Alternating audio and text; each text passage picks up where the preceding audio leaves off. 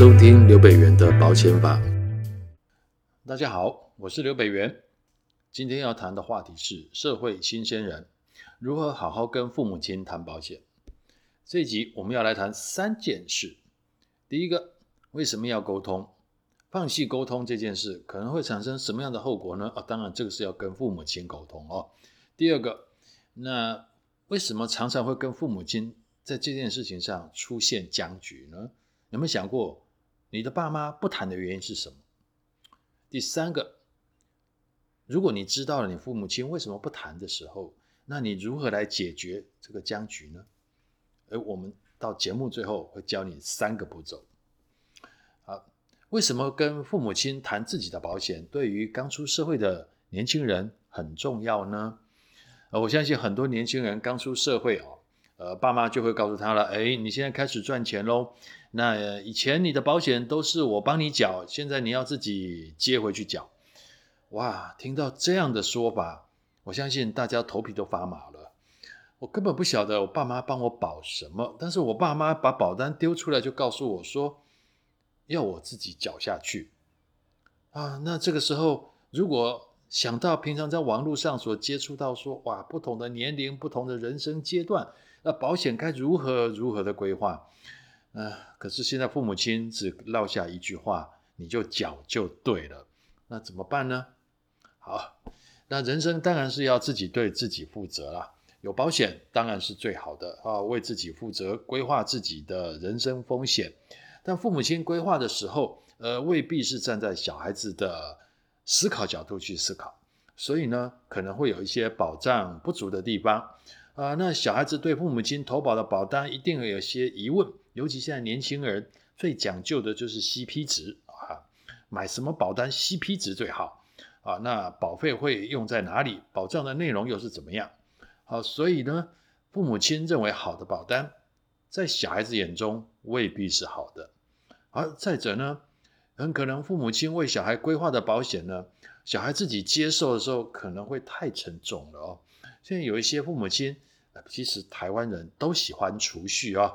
那买保险喜欢买有领回的，那这个时候小孩子如果要负担储蓄险的这样的保费规划，很可能在一个年轻人身上就太沉重了哦。所以说这个部分，小孩子也可能会想要知道，到底我父母亲帮我规划什么，怎么保费这么贵啊？所以呢，那。接下来呢，我们就来谈谈好了。那为什么提到这样的话题的时候，父母亲通常呃可能都会有出现警戒啊，那也受敷衍啊，让人家听不下去啊。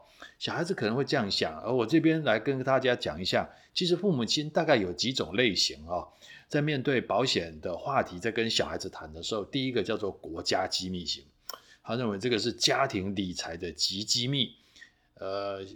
年轻人刚入社会，你的成绩还不够去了解这个家庭的理财机密，好，所以很多父母亲不会告诉小孩，尤其这个时候，呃，针对储蓄型保险，啊，那更是保密到家。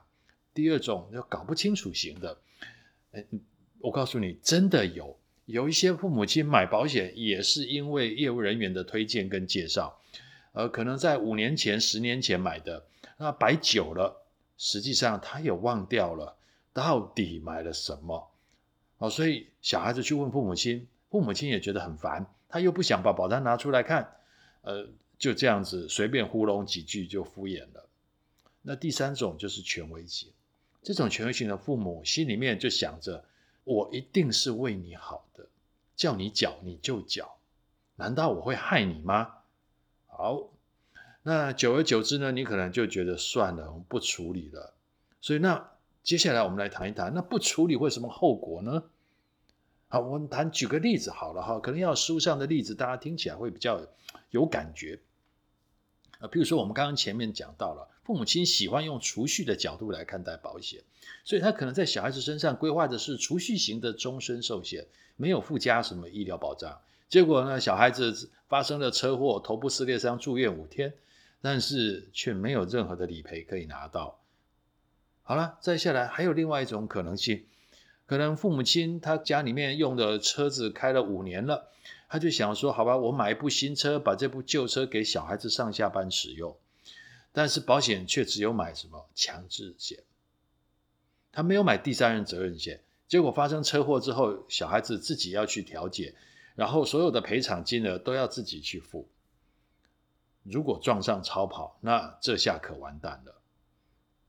还有，现在年轻人很多都喜欢往外跑，假日的时候登山、潜水、游泳、浮潜、滑翔翼，哎，什么都来。但是他们买对了保险吗？好，因为像这样的年轻人，他需要的是一种叫特定活动的保险，但是父母亲可能只帮他规划了意外险。那这个时候就会像我们在前一集所提到的高山症。这样的案件是不是在意外险有理赔？虽然要透过打官司，你可以拿到法院的胜诉判决，但是如果一个保险的理赔需要用诉讼来解决的话，那真的是远水救不了近火。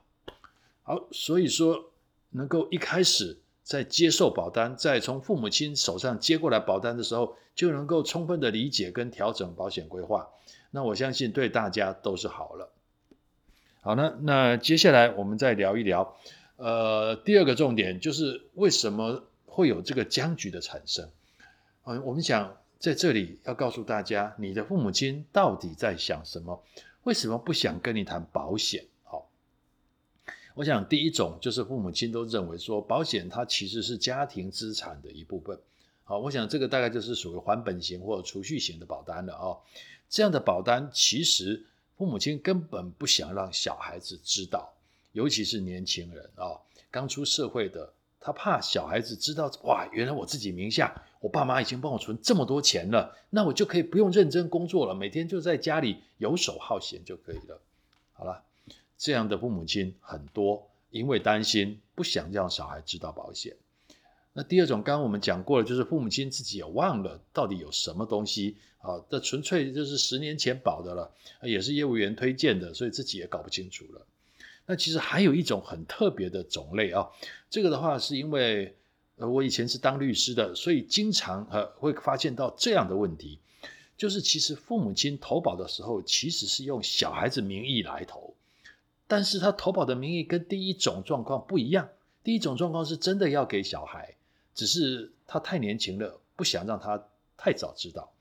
那这一种呢，用小孩子的名义投保，其实压根就没有想送给小孩。他只是因为用年轻人来规划保险，比较能够节省保费，甚至于还可以隐匿自己的财产，所以他会用小孩子的名义来投保。而这种方法一般来讲，我们在法律上叫借名投保，所以他的本意不是帮小孩子投保。所以像这样的保单。其实父母亲也不会让小孩知道，但是这种情况也最常见。小孩子长大之后发现保单，拿着保单解约就把钱领走，这种诉讼纠纷在法院经常可以碰得到。好了，那这几种类型分析完之后，你想想看，你的父母亲是哪一种？他为什么不想跟你谈呢？好了，那既然知道了。你父母亲在想什么之后，接下来，哎，我就教你三个步骤来解决这个僵局。第一个步骤，你理性的去跟父母亲说，你为什么想知道？你不是想要去花那个财产，你不想要去掌握那个财产，你只是想要知道风险有没有完整的规划了。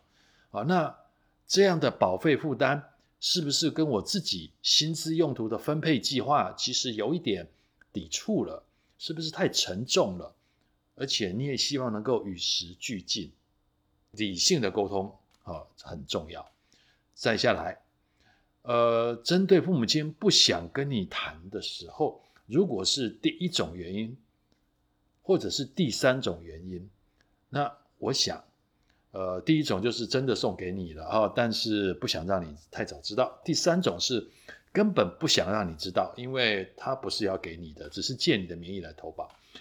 这两种状况呢，我会建议你就不要看储蓄型的东西，你直接跟父母亲谈说，我只想要了解，在这么多的保险里面，有没有是属于保障的部分，我只想要知道我有没有一些保障的保单，那保了哪一些？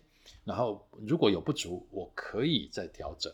啊，就是说避开储蓄型的敏感话题，这样哈。那再来最后一个步骤喽，就是不管父母亲有没有让你看全部的保单，呃，其实你都可以去试着找当初帮你父母亲规划的那个业务员来协助你跟父母亲沟通这件事情。呃，毕竟那位业务员是父母亲所认识的人，而且也是父母亲所认同的保险专业人士。啊，有他在场，父母亲应该会比较安心。那你自己呢，也可以透过这个业务员去了解最初他帮您规划这张保单的用意是什么，然后你听听看他讲的有没有道理，你再去重新检视一下，那你对自己保单规划的想法是不是合理的？那位业务员所规划的是不是能够满足你现阶段的需求？好了，那我们来总结一下。怎么解决保险每谈必吵的亲子僵局？第一个步骤，听好了啊，理性解释你为什么想了解啊？因为风险你要自己来规划，了解保障足不足的问题。好，第二个步骤，你要站在父母亲的角度来去说明风险跟薪资的运用规划，让父母亲知道你不是想要谋夺财产，你并不是想要把你的保单啊即刻就想要拿走。解约啊，而是只是想要知道，呃，自己的风险规划够不够，跟保费的负担是不是跟自己的薪资运用计划能够相符合。第三个步骤呢，当然就是找一位呃专业人士来协助。那最好，当然我们很推荐的就是当时父母亲帮你规划保单的时候那一位保险业务员，啊，他一定能够为你带来最详尽的解说。节目就到这里了，谢谢您的收听。有任何想法，欢迎上脸书或在节目下方留言。那我们下次再见，拜拜。